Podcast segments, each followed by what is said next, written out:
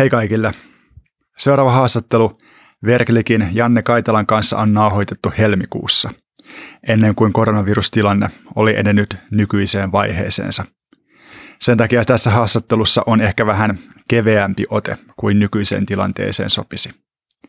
Ennen kuin mennään itse haastatteluun, on mulla vielä yksi uutinen liittyen tähän podcast-sarjaan. Koska nykyinen poikkeustila on haastava myös monille yrityksille, 0-100 jää tauolle pääsiäisen jälkeen. Monissa konsulttiyrityksissä on tällä hetkellä jonkin asteinen kriisivaihe päällä, ja tämän takia haastatteluaikojen löytäminen on todella vaikeaa. Lisäksi tykkään itse haastatella ihmisiä paikan päällä heidän toimistoissaan, ja se ei ole tietenkään tässä vaiheessa hirveän fiksua. Ennen taukoa voit kuitenkin kuunnella seuraavan haastattelun Janne Kaitelan kanssa. Toivottavasti nautit siitä. Pitäkää itsenne terveinä. Tervetuloa kuuntelemaan 0-100 podcastia konsulttiyrityksen perustamisesta. Mun nimi on Joonas Kykkänen. Tänään mua vastapäätä istuu Janne Kaitala, Verkliikin toimitusjohtaja ja perustaja. Mitä kuuluu, Janne? Ihan hyvä kuuluu. Ja öö, sen verran korjauksena, toinen perusteista. Toinen perusteista? Joo, kyllä. Joo. Te tullut kaksi perustajaa alun perin vai? No siis alun perin siis, äh, jos lyhyesti riikäppää se meidän tausta, niin Anssi Kähärä, joka on meidän luova johtaja ja grafian puheenjohtaja myös, on, on tuota, mun kollega Luksukselta, Luksus, joka on 2001 perustettu alun perin tämmöinen one-stop shop kaikelle markkinointiviestinnälle, joka siinä sitten niin kuin Nokia-huuman aikana, aikana 2000-luvun alussa enemmän ja enemmän puhtaasti keskittyi digitaaliseen. Sanotaan silloin oli niin kuin digitoimistoja hmm. ja nykyään enemmän tämmöinen marketing-tekki talo. Niin me oltiin Anssin kanssa molemmat siellä.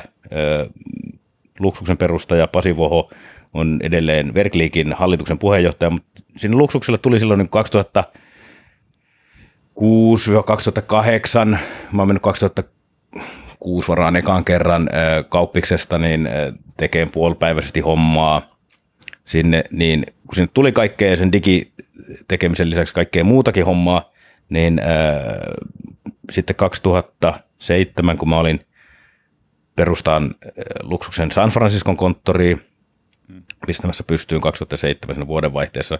Meille syntyi ensimmäinen lapsi ja sitten me päätettiin vaimon kanssa, että me lähdetään muuttaa sinne. Ja Anssi oli samaan aikaan miettinyt sitä, että kun luksukselle tulee niin kuin kaiken näköistä muutakin prokkista kuin pelkästään sitä digiprokkista, niin mitä jos perustettaisiin design-toimista. Mm. Ja niin me lähdettiin sitten niin kuin, äh, Pasin, eli Luksuksen ja Anssin kanssa yhdessä miettiä, että alun perin Berklik on ollut Luksuksen tytäryhtiö. Eli mulla on oltu niin kuin digitoimiston tytäryhtiö. Ja äh, sieltä oikeastaan alun perin se ajatus oli se, että äh, niiden digiprokkisten liitännäisenä oli kaiken näköistä identiteetti- ja design-juttua, että me oltaisiin tehty niitä. No hyvin nopeasti siinä kävi sillä että kahden vuoden päästä me todettiin, että sieltä ei oikeastaan tule enää. Ne, ne keissit oli niin eriytynyt, että ei niitä tullut. Ja siinä oli oikeastaan varmaan semmoinen eka kolmen vuoden kuolemanlaaksokin, jonka jälkeen meidän oli pakko niin kuin muuttaa sitä omaa tekemistä ja lähteä periaatteessa sillä tavalla, että jokainen silloin, joka oli Verklikissä, niin oli myös myyjä. Kuinka monta te, teitä siinä vaiheessa oli? Olisiko meitä ollut viisi? Joo. Uh, hei, mä, mä skippaan ihan, ihan nopeasti nykyhetkeen. Eli nykyään siis Verklik on bränditoimisto. Joo. Eikö niin? Okei, okay, mutta tosiaankin... Mä voin kuljettaa myös että miten siihen on päädytty. joo, aivan. mutta tosiaankin, joo, tässä hetkessä teitä tuli viisi ja joo. nyt olette siellä Kuolemanlaaksossa. Ei me nyt olla, vaan silloin oltiin. Niin siis silloin olitte siellä joo, viiden hengen ja, kanssa siellä Kuolemanlaaksossa. Joo, siis joo. se kolme vuoden jälkeen, kun siis se tämä ajatus siitä yhteistrategiasta, että digitoimistosta tulee meille keissejä, niitä ei tullutkaan. Ja sitten oli pakko niin alkaa myymään ja tarjoamaan omia palveluita. Ja ottaa niin kuin hattu kouraa ja lähteä kiertämään ja kaikki kaverit ja kontaktit ja muut, että miten olisi. Ja äh, sitten me saatiin oikeastaan se niin kuin rytmi muutettua siitä hyvinkin nopeasti. Et sitten seuraava vuosi oli jo. Itse asiassa me ostettiin luksus lopullisesti silloin, olisiko ollut 2011 tai 2012 ulos. Hmm. Ja me saatiin muutettua se meidän oma tekemisen tahtisuus semmoiseksi, että päästiin kehittämään sitä omaa, omaa duunia. Hmm. Eli äh, ymmärsinkö oikein, että 2008 on perustettu, joo. perustettu. Joo. Ja sitten, eli nyt, miten sitä matikka menee nyt? 11 ja puoli vuotta. 11 ja puoli vuotta tosiaankin, joo. Uh, hei, joo, joo okei. Okay. Eli 11 ja puoli vuotta Verkliki. Uh, mikäs nykytilanne on? Kuinka monta työntekijät teet nykyään ja minkälaista liikevaihtoa te teette? Öö, meitä on nyt, olisiko 17, 16-17 öö, ja plus yksi harkkari. Me tehdään, varmaan tänä vuonna on joku, noin voi ajatella puolitoista miljoonaa liikevaihtoa. Hmm. Onko se aina tehnyt brändiä? Silloin kun te aloitittekin, niin oliko se aina niin kuin tavallaan se brändi, mitä te myitte? Öö, ei. Siis me aloitettiin design-toimistona hmm. ja siinä oikeastaan me ollaan paljon meidän tekemässä muutettu. Ihan mielenkiin semmoinen niin yhtymäkohta on se, että asioita on päätetty oikeastaan sen takia, että miten me voidaan tehdä niin kuin sekä parempaa designia että samalla palvella asiakkaita paremmin. Eli siellä on ollut niin kuin aina itsekäs syy myös taustalla. Mm-hmm. Me tehtiin, alun perin tehtiin, niin kuin voi ajatella, että design-toimisto, joka suunnittelee yritysidentiteettejä, karrikoiden. Toki tehtiin silloin 11,5 äh, vuotta sitten tai 11 vuotta sitten oli paljon enemmän kaikkea painoduuniikin, mutta siis yritysilmeitä. Äh, se oli ehkä se niin kore. Mutta sitten me todettiin aika nopeasti, että jos me suunnitellaan vaan yrityksille yritysilmeitä ilman, että me ei tehdä sitä taustaduunia yhdessä heidän kanssaan, niin sitä designista ei tule niin hyvä kuin se on.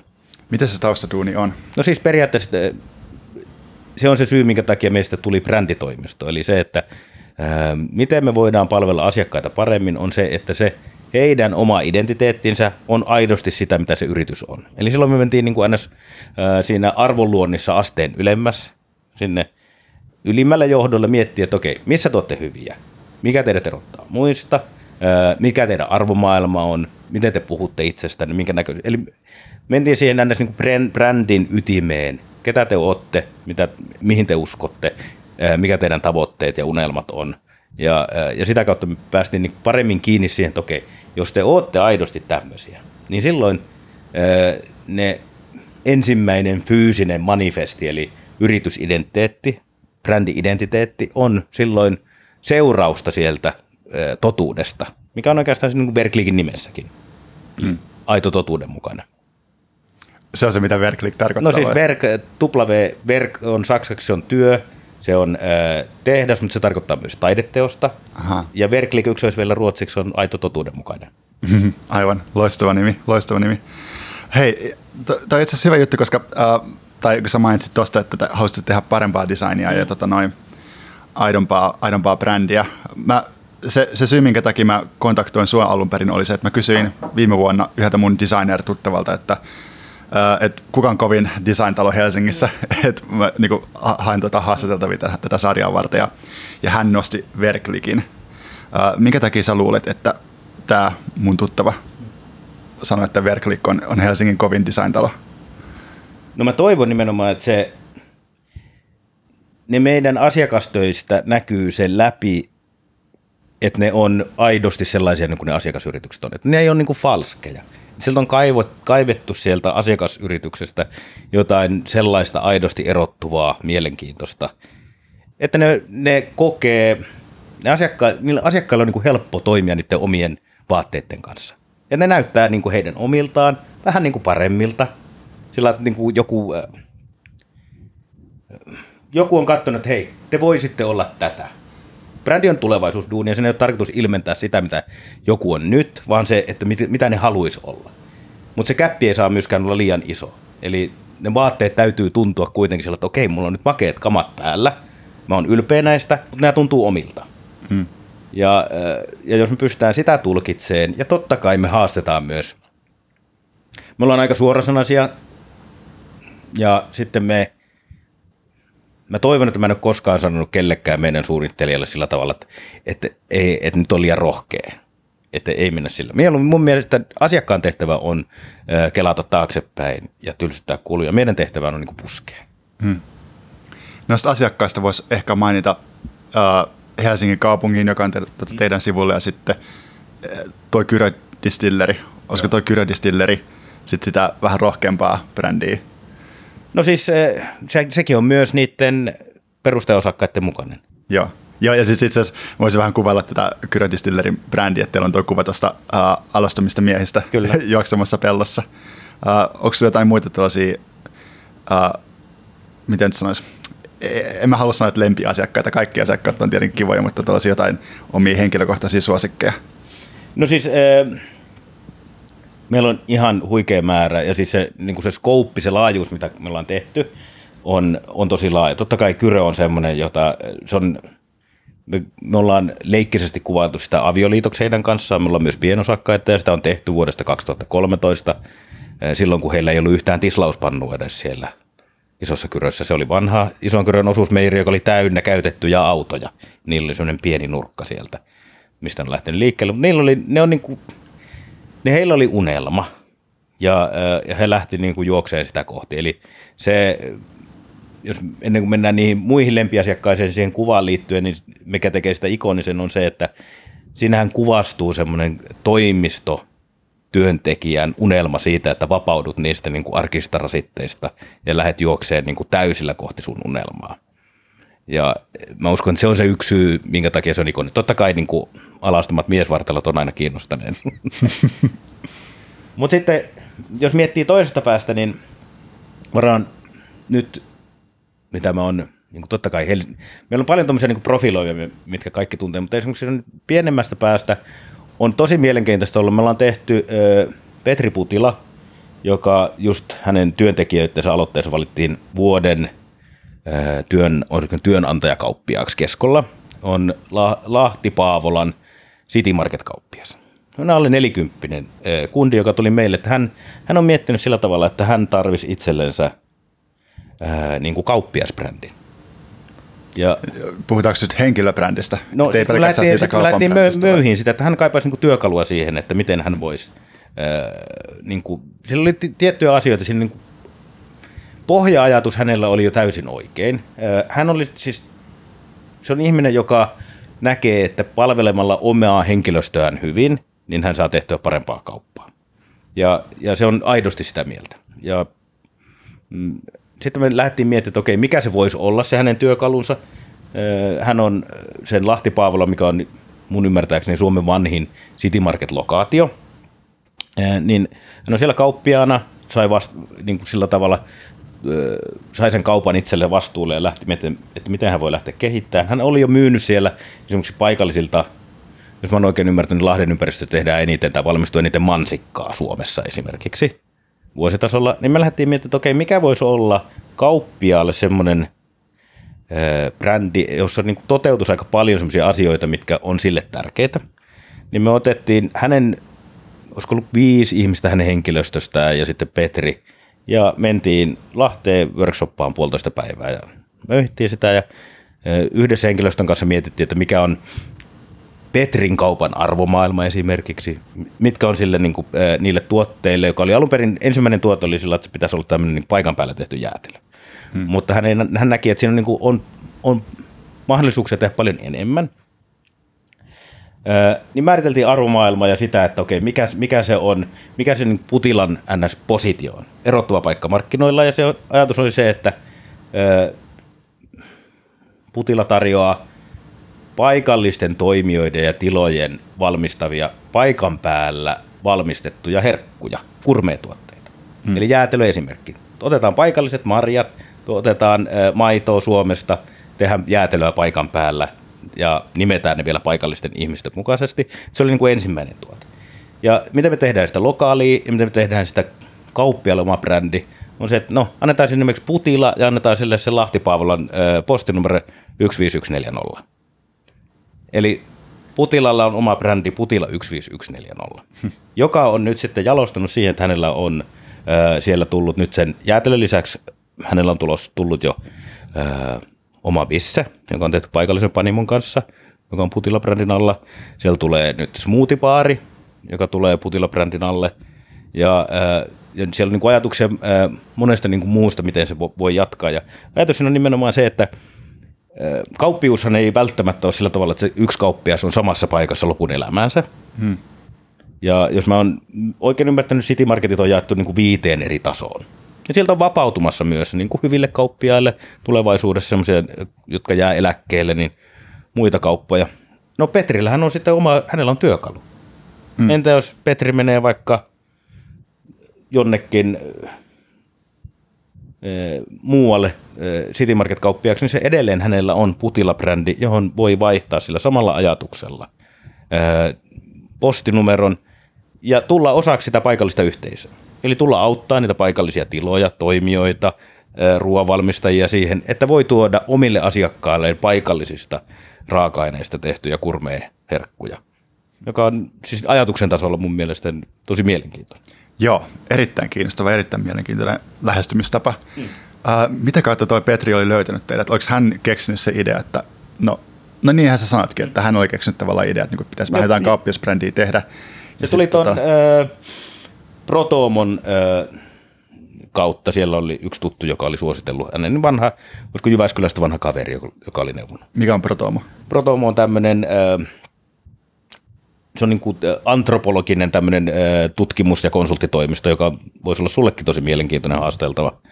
Niin, niin sitä kautta ne tekee insight tämmöiseen, siellä on Mikko Leskela on kirjoittanut Insightista suomisen hyvin järkevän suomenkielisen kirjankin, jonka voi pdf-nä sieltä ladata, niin ne tekee eri kokoisille asiakkaille nimenomaan tämmöisen antropologista tutkimusta ja insight-tutkimusta siitä, että mitä se, mikä se heidän paikkansa tulevaisuudessa voisi olla. Okei. Okay. Uh, voitaisiin palata pikkasen aikaa tuohon noihin sun taustoihin. Yes. Sä vähän mainitsikin tuossa, että sä tota, noin, siirryit kauppiksesta kauppakorkeakoulusta mm. luksukseen. Mm. Uh, Sitten me vähän tässä juteltiin ennen nauhoitusta myös siitä, että sä oot, sulla on vähän fysiikan opintoja myös taustalla, mm. lumilautailua.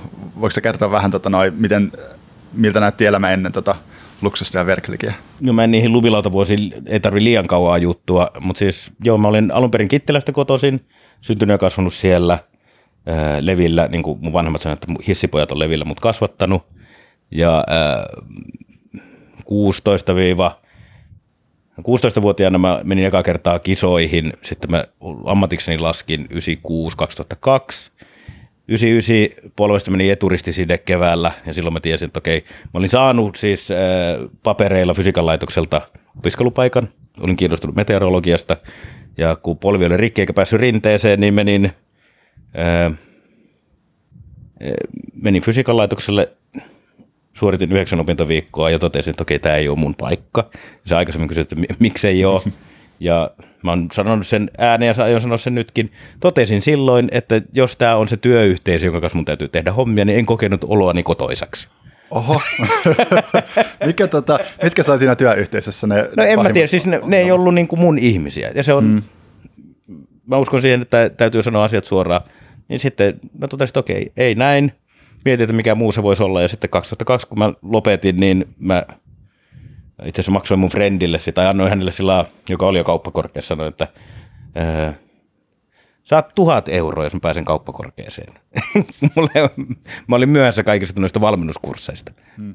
Niin sitten hän teki mulle opintosuunnitelman ja niin mä luin itteni keväässä kauppakorkeeseen.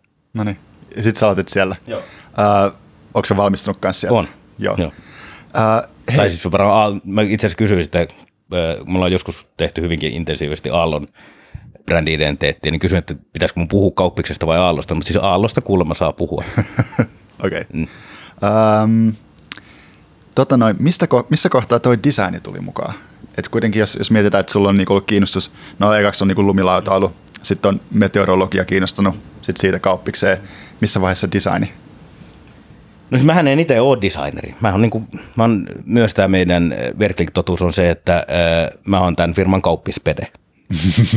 ja, äh, ja se on sen niin pitkän historian kautta, niin Anssi oli sitä mieltä silloin, että, että jos hän perustaisi jonkun kanssa firman sieltä luksukselta, niin hän perustaisi sen mun kanssa. Ja sitten hän ajatteli, että hän, kun hän on designeri koulutukseltaan – että hän kaipaa siihen jonkun, joka on niin kuin NS-kaupallinen osaaja, joka pystyy myymään ja ymmärtää sen niin kuin kaupallisen puolen. Ja oikeastaan siitä komposta tämä homma on lähtenyt. Ja se alkuperäinen ajatus oli, oli silloin, että tehdään designia, josta me voidaan myöhemmin vivuttaa liiketoimintaa. Eli lähdetään, lähdetään nimenomaan sillä tavalla, että yritetään löytää sellaisia hankkeita, josta, jotka vaikka niin kuin omalla riskilläkin, jotka näyttää sen verran makealta, että ne kiinnostaa muitakin. Aha, että onko se tavallaan idea se, että voidaan tehdä joku projekti, mistä ei, ehkä ei saa niin paljon tavallaan Just tulosta, mutta sitten kun se projekti tehdään ja sitten mm. kun se projekti saa julkisuutta, niin sitten sen seurauksena tulee lisää asiakkaita. Ja siis noi kulttuuriprojektit yleisesti on sellaisia, jotka, joissa on liikkumavaraa enemmän, niissä on lupa olla rohkeampi ja niistä unelmaprojektit, musa, leffat, teatteri, näytökset, taidenäyttelyt, museot, yleensä niillä ei ole kauheasti kuitenkaan rahaa markkinointiin, mutta yleensä siellä saa tehdä sitten semmoisia asioita, jotka on tosi mielenkiintoisia. Ja niistä voi ammentaa sillä tavalla, voi tulkita asioita, kun ehkä kaupallisella puolella sitten ei, ne, ne on ehkä enemmän väliaikaisia, jolloin siellä on mahdollista tehdä myös irrottelevampaa, koska ei pakko, sen ei pakko kestää ikuisesti. Hmm. Onko tuo vielä osa teidän strategiaa, että tehdään tuollaisia taiteellisempia kulttuurihankkeita?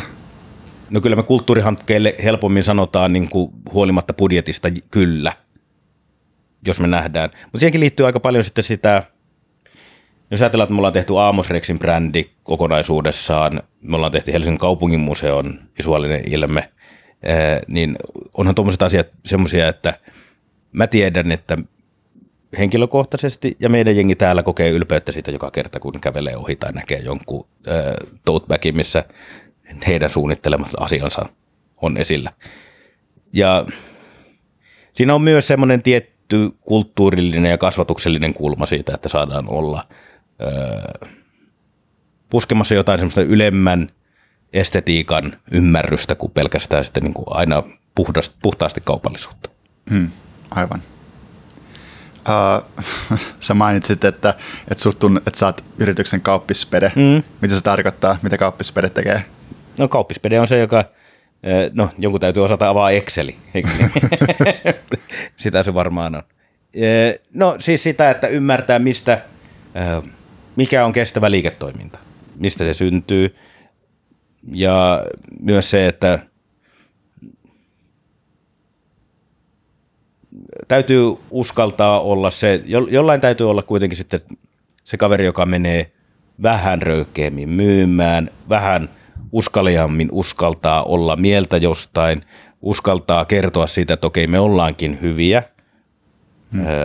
Ja oikeastaan sekin on muuttunut ehkä viimeisen viiden, kuuden vuoden aikana. Siis tämä, oikeastaan voi ajatella, että varmaan Slassi ja koko startup-pöhinä, joka on onneksi niin kuin startup – ajattelu on itsessään niin kuin maturoitunut johonkin semmoiseen, että ollaan rakentamassa yrityksiä eikä vaan eksittiä, niin sieltä ymmärretään, miten, miten yrityksen niitä verenkiertoa hoidetaan. Miten varmistetaan siitä, että meillä on elinkelpoisuutta, miten varaudutaan johonkin vakuutukset, miten palkataan ihmisiä, miten luodaan niille urapolkuja ja mutta siis toki näin pienessä yrityksessä niin kaikki siihen osallistuu, mutta siis niin kuin hyvin sitä NS-johtamista, myyntiä, liikevaihtoa, kehittämistä, partneruutta, asiak- asiakku- asiakkuuksien etsimistä, sitä mm. kaikkea tämä. Onko muuten mukana tekemässä noita rekryjä Verklikille? Öö, joo, siis no meillä on kaksi luovaa johtajaa, Se, Sebu, Sebastian Hurmerinta ja Anssi Kähärä, ja he periaatteessa vastaa tuosta meidän – suunnittelijakompetenssien rekry- rekrytoinnista, hmm. joka tarkoittaa sitten, se on kaikkea online-devaajasta mm, animaattoriin tai motion designeriin tai ihan perinteiseen graafiseen suunnittelijaan.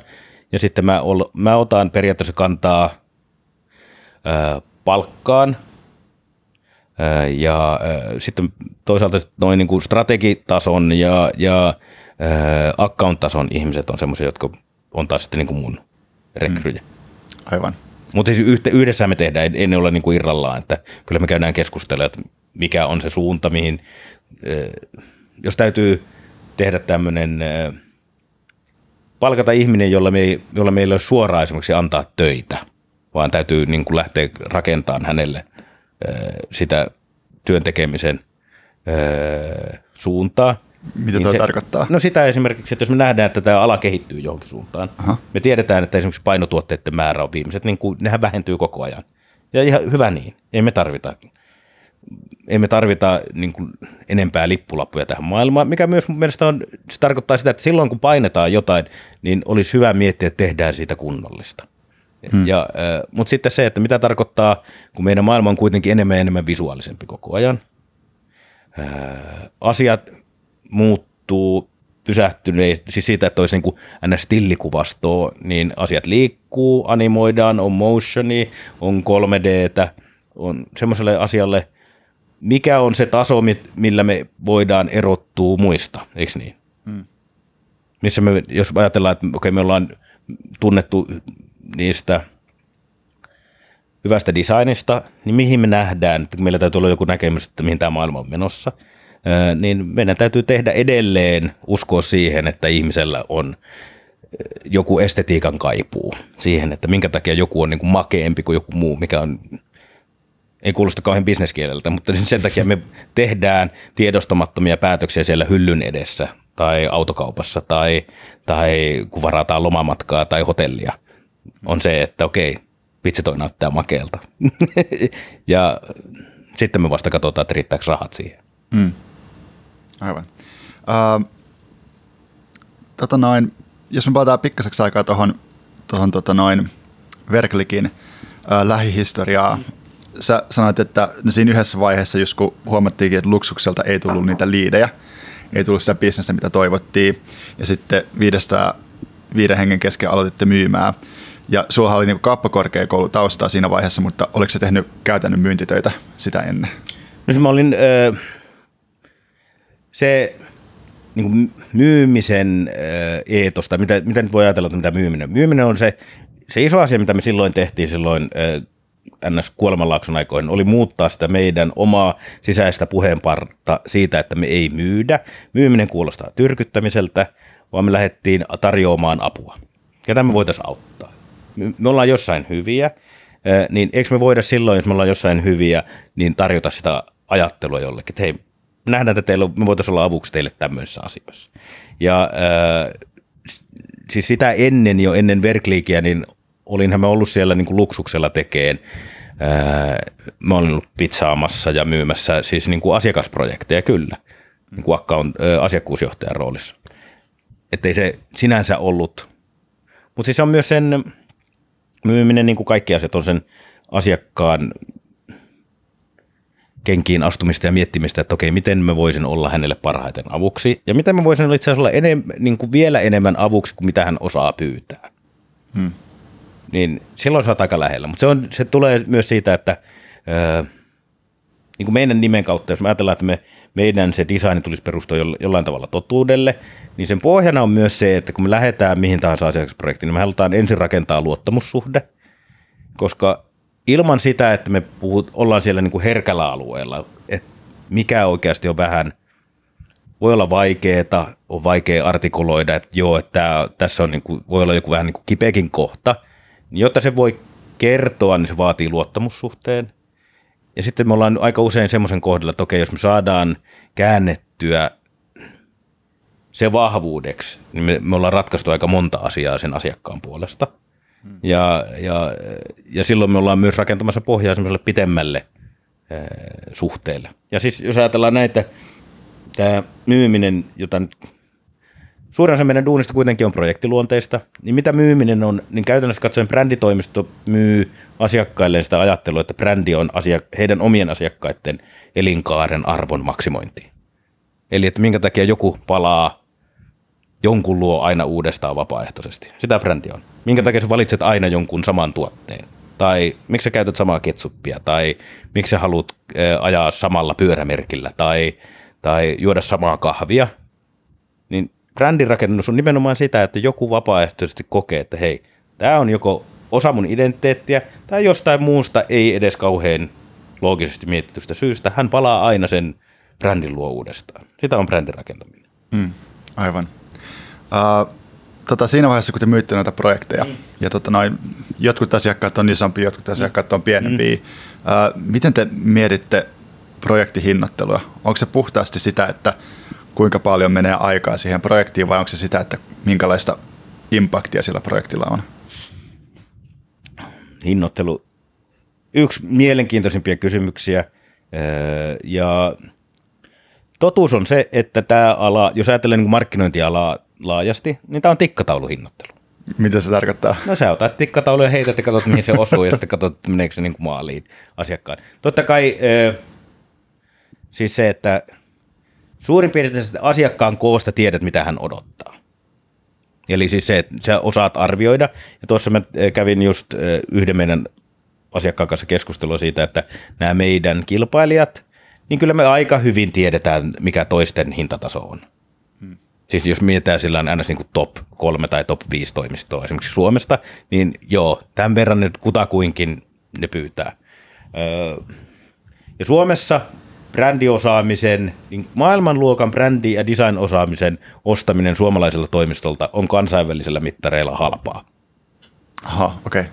Se on aidosti, mä tiedän, Liisa, joka on, äh, Liisa Puolakka, meidän, meidän strategi on 20 vuotta oli Lontoossa ja entinen Nokian head of brand, köhän oli hänen tittelinsä. Hän sanoi, että mä kysyn yhdestä tämmöistä prokista, no paljon tämä maksaa, jos tämä ostettaisiin Lontoosta, niin sanoi, että tämä maksaisi miljoonan. Ja kukaan ei Suomessa maksaisi, niin kuin, tai suomalainen toimisto voi mennä Lontoosta ostaa sen miljoonalla, mutta mä olen täysin vakuuttunut, että ne ei saa siltä parempaa duunia. Minkä takia sä luulet, että Suomessa sitten saa niin halpaa brändiosaamista? No siis eh, meillä ei perinteisesti ole ollut sitä kohtaan arvostusta. Se toki nousee koko ajan. Hmm. Ja minkä takia Suomessa siis tämä Suomen ja Ruotsin ero, miksi eh, ruotsalaiset osaa brändää ja miksi suomalaiset ei? Niin miten se muuten, onko siinä kanssa ero, että jos niin Lonto on tietenkin vähän kauempana myös kulttuurillisesti Suomeen, mutta onko Ruotsissa... On Ruotsikin siis sillä Silloin se on siellä enemmän niin kuin... Joo, Ruotsi on varmaan kutakuinkin johonkin ehkä väliin siihen niin kuin Suomi, lähempänä ehkä Suomi, kyllä nekin ajattelee, mutta suomalainen firma, joka maksaa täällä Suomessa jostain ehkä 50 on valmis maksaa sitä 150 Ruotsissa ja sitten 300 tonnia Lontoossa. Mm-hmm. niin kuin karrikoiden. Mutta siis meidän historia Venäjän kaupasta johtuen on tarkoittanut sitä, että se meidän pientavara on mennyt Venäjälle kaupaksi huolimatta, että onko sitä markkinoitu ollenkaan vai ei. Hmm. Eli tavaroita on ennen meillä myyty sillä tavalla, että on menty ryyppään venäläisten. ja, ja tarkoittaa silloin, että ei ole kauheasti tarvinnut miettiä, että okei, minkälainen tämä pakkaus on, tai miltä tämä näyttää, tai mikä tämä story tässä on. On riittänyt, että on ollut niin kuin tarpeeksi viinapäätä dokaa Aivan, että se on ollut tavallaan niin kuin myyntiheviä. Joo, ja siis kun ei ole, siis heillä on ollut tarve, venäläisillä on ollut tarve, niin sitten sinne on viety asioita. Ja toki mm. tämä on tämmöinen niin kuin hyvin karrikoitu yleistys, mutta äh, vanha kollega sanoi joskus, että silloin kun me asuttiin vielä täällä niin kuin, äh, puumajoissa, niin ruotsalaiset joi hovissa jo champagnea. Hmm. Niin kyllä ne on niin kuin ymmärtänyt sen äh, nyanssien päälle jo aika paljon pitempään kuin me. Hmm ja ollaan otettu kiinni. Siis niin kuin edelleen on pakko sanoa, että koko tämä toimiala ja brändi, brändi oli vielä vii, kahdeksan vuotta sitten kirosana. Se tarkoitti sillä tavalla, että brändi tarkoitti, että okei, valehdellaan. Mm-hmm. Mm. Että, ja edelleenkin on kaikuja siitä, että jos jotain brändätään, niin se on niin kuin valehtelua. Että nyt on tähän luotu valheellinen kerros päälle, ja se ei ole totta. Ja tämä on nyt jonkun bränditoimiston tai mainostoimiston tekemää juttua, ja se ei ole totta. Ja äh, onneksi siitä niin kuin on pikkuhiljaa päästy eroon semmoista ajattelusta. Mm. Aivan. Uh, hei, jos joku haluaisi nykyään perustaa uh, oman brändi- tai, tai design-toimiston, niin minkälaisia vinkkejä sulla olisi antaa heille? Öö, tervetuloa. On odotettu. Ei ole pitkään aikaan. Siis varmaan öö, siis kasvavaa, kehittyvää bränditoimistoa ei mun mielestä ole tullut se siis – mitä mä uskallan sanoa, viiteen vuoteen, semmoinen, joka niin näkyisi, että ottaisi aidosti paikkaansa. Ja, ja jos joku saman tien todistaa mut vääräksi, niin hyvä niin. Mä oon kilpailuuskovainen. Mä uskon sitä, että mitä enemmän meillä on hyviä kilpailijoita markkinoilla, sitä parempaa duunia kaikki joutuu tekemään. Hmm. Ja puuttuu ehkä semmoinen niin seuraavan sukupolven haastaminen. Että jos ajatellaan, että me oltiin niin kuin 70-luvulla syntyneitä silloin, kun me ja niitä ei ollut 70-luvulla syntyneiden toimistoja, ei ollut, niin nyt niin kuin 80-90-luvulla syntyneiden toimistoja, niin mä en tiedä, missä ne on. Hmm.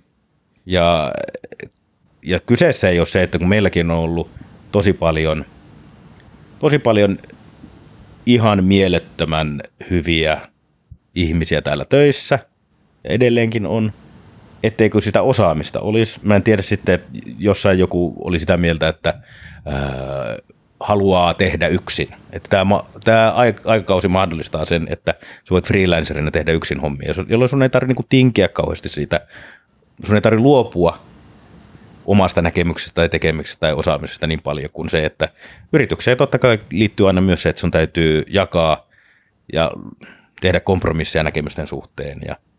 Hmm. Luuletko että myös toi tavallaan tekkiskene olisi, olisi vienyt jotain tällaisia ihmisiä, jotka olisi Varmasti. ehkä niin kuin aikaisemmin sit mm, aloittanut uuden bränditalo?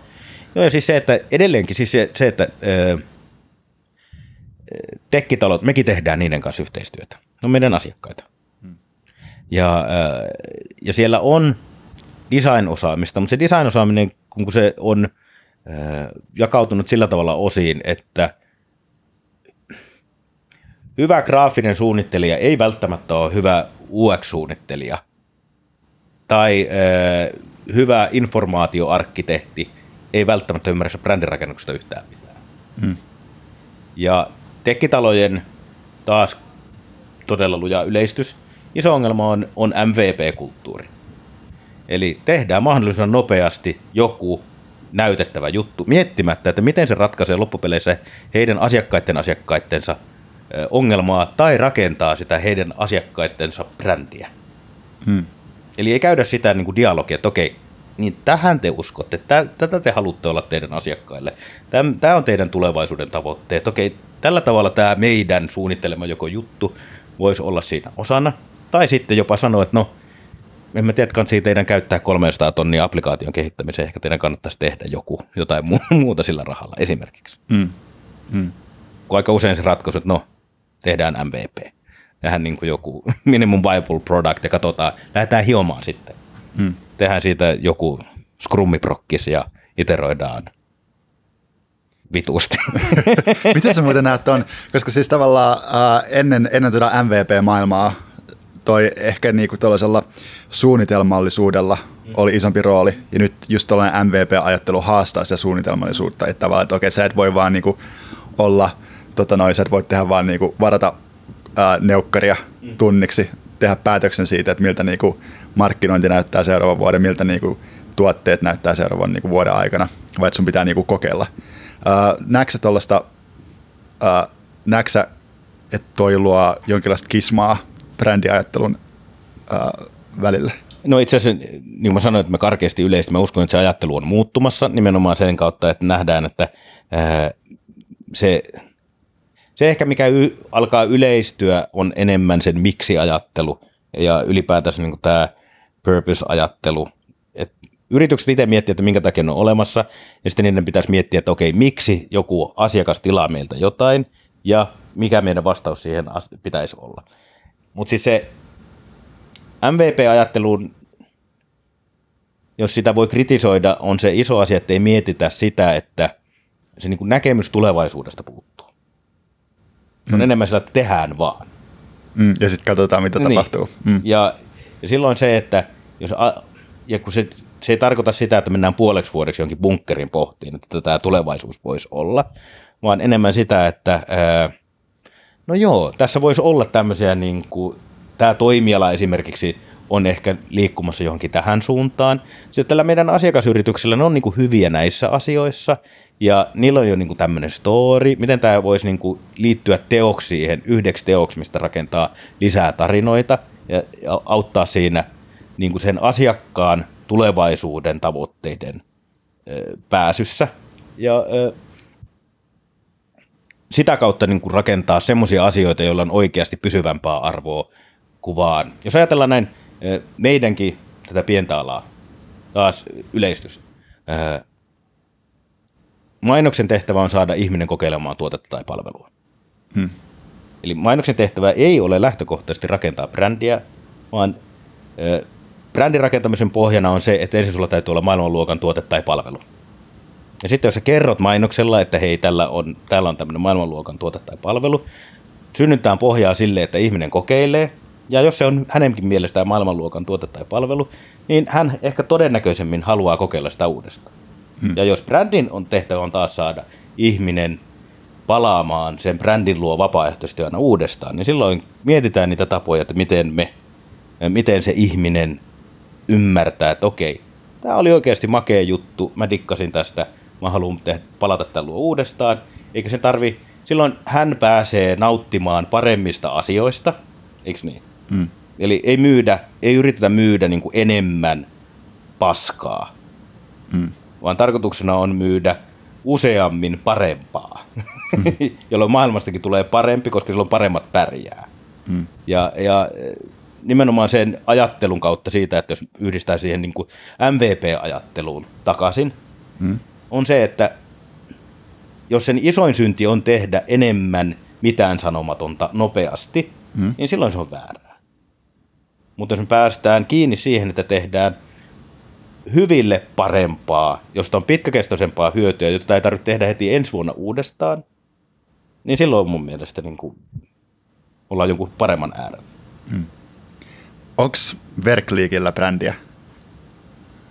No siis yksi brändi, brändistähän on sillä, että brändi on jotain, niin brändihän on sitä, mitä susta puhutaan, kun sä et ole huoneessa.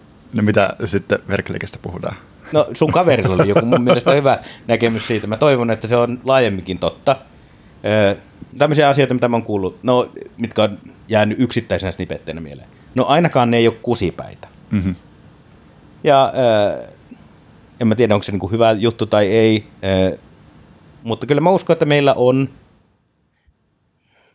meillä on edelleen siis, jos ajatellaan siinä niin kuin pienessä nimenomaan design-piirissä, jos ajatellaan, että meillä on ne kohta 9000 Instagram-seuraajaa. Hmm.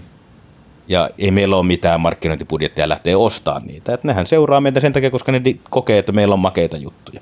Ja, ja suurin osa niistä on, jos me ollaan ihan reellisiä, niin on toisia suunnittelijoita, jotka hakee inspiraatiota ja on, on fiiliksen niistä meidän tekemisistä. No, jos ajatellaan toista kautta, meille viime vuonna tuli melkein 500 työhakemusta. Tämän, Oho, se on aika paljon. Ja niistä 95 pinnaa tuli muualta kuin Suomesta. Hmm. Niin siihen nähden voi ajatella, että joku kokee, että tuolla on jotain sellaista osaamista ja tarjontaa, mihin mä haluan kiinnittyä. Ja ne tekee makeita juttuja. Mä uskon, että mä kehittyisin tuolla suunnittelijana. Siellä olisi mulla semmoisia mahdollisuuksia, mitä mä haluan tehdä. Niin mä uskon, että jos sitä kautta alkaa miettiä, että onko meillä brändi, niin on meillä ainakin jo, niin varmasti on olemassa joidenkin ihmisten mielestä on olemassa brändi. Hei, äh, 500 hakemusta vuodessa. Tota noin, teidän nettisivuilla itse asiassa tällä hetkellä lukee niin avointen työpaikkojen kohdalla, että emme hae uusia työntekijöitä Joo. tällä hetkellä. Voiko kertoa tästä vähän enemmän? Mm, äh, ei on parasta brändi, brändimarkkinointia. Aha. siis Mirko Kulberi joskus, joka oli silloin entinen Artekin äh, Suomen toimitusjohtaja ja, ja ton äh, entinen Camp Collection Hotelsin, oliko hän markkinointijohtaja, hän sanoi, että ei on parasta ää, niin brändirakennusta. Eli asiat, joille sä sanot ei, tarkoittaa sitä, että mitä useimmin sanot ei, niin sitä fiksummin sanot asioille kyllä. Ja kyllähän me tänne haetaan edelleen harkkareita, mutta meillä on niin tosi hyvä ää, track recordi niissä, että, että kun me päästään, kun niitä työhakemuksia tulee paljon, hmm. niin me voidaan hakea sieltä sitä niin promille lahjakkuutta mm. sitä, jotka on niin oikeasti tässä ajattelussa on jotain tosi mielenkiintoista. Miten te muuten tunnistatte sen promillen sieltä? No, niin kuin meillä mun mielestä verkkosivulla lukee edelleen, että ää, lähetä portfolio. Ää, ja sitten jos lähetät portfolio, niin sitten täällä se menee aika laajalle jakelulle se toimistolla, että ketkä kaikki sen näkee. Siellä on ihan, niin kuin, ihan täysin eri kompetenssialoilta ihmisiä. Ja sitten sieltä ihmiset, okei, okay, tämähän näytti hyvältä. Ja sitten se on aika nopeasti sä näet sen, että okei, tuossa on, nyt on jotain. Että siinä on enemmän, no sieltä on hyvin iso, sanotaan 80 pinnaa on sillä tavalla, että okei, nyt ne tekee sitä, että tämä on muotia nyt. Mm-hmm. Ja semmoista niin kyseenalaistamatta asioita. Ja sitten siellä alkaa olla semmoista, okei, täällä on omaa ajattelua, mikä on aina niin kuin se, se merkki siitä, että okei, nyt ollaan jonkun mielenkiintoisen äärellä. Ja sitten siellä on semmoisia, joilla on niin kuin, erottuvaa ajattelua ja sitä toteuttavaa tekemistä. Eli sieltä näkyy se, että okei, no nyt tässä onkin mietitty jotain asiaa sillä tavalla, että ei ole pelkästään tulkinta siitä, että mikä on tällä hetkellä makeeta, tai mikä oli makeeta kaksi vuotta sitten, vaan se, että tässä nyt on, tällä ihmisellä on joko oma näkemystyyli tai, tai se, että sillä on sillä ajattelussa jotain sellaista pohjaa, että se kiinnostaa. Hmm. Eli jos, jos meidän tehtävä on kuitenkin kyseenalaista hmm. Ja miettiä koko ajan brändiduuni, tulevaisuusduunia. Jos me rakennetaan tulevaisuutta, niin meidän täytyy pystyä löytämään ne ihmiset, jotka kyseenalaistaa sen, että okei, ymmärretään, joo, tämä on makeeta, seuraavaksi varmaan tämä on makeeta, mutta jos me rakennetaan asiakkaalle brändiä, joka täytyy olla totta vielä 10-15 vuoden päästäkin, niin mihin me kiinnitetään se sillä tavalla, että me ollaan niin kuin universaalien asioiden kanssa tekemisessä, ettei me vaan tehdä toisille frendeille jotain tyylikokeilua samasta asiasta, mm. jotta me ollaan relevantteja siinä hetkessä. Aivan. Uh, Janne, kiitos tosi paljon tästä haastattelusta. Uh, hei, jos ihmiset haluaa oppia lisää verkkoliikistä mm. tai, tai susta, niin minne heidän kannattaa suunnata? Sä mainitsitkin se Instagram-tili. Joo, Sitä no Insta. varmaan seurata. Behansessa, Behansen kanssa, jos on niin kuin alan sisällä, niin kanssa mennä lukemaan ne kommentit, koska Behansessa kaikki aina ylistää toisiaan. siellä on meillä joku, en mä tiedä, yksi jotain toista miljoonaa viewsia on siellä meidän duuneissa. no Instagram on varmaan paras, verkkosivuille tulee jotain keissejä, me ollaan niiden kanssa myöhässä, niin kuin kaikki aina yleensä on. Ja jos nyt haluaa tietää enemmän, niin totta kai mut saa kiinni niistä, niin kuin, mulla on varmaan no Twitterissä, mä oon ainakin lukemassa Twitteriin. ja Verklinkin sivulta totta kai löytyy yhteystiedot. Kiitos. Kiitos tästä.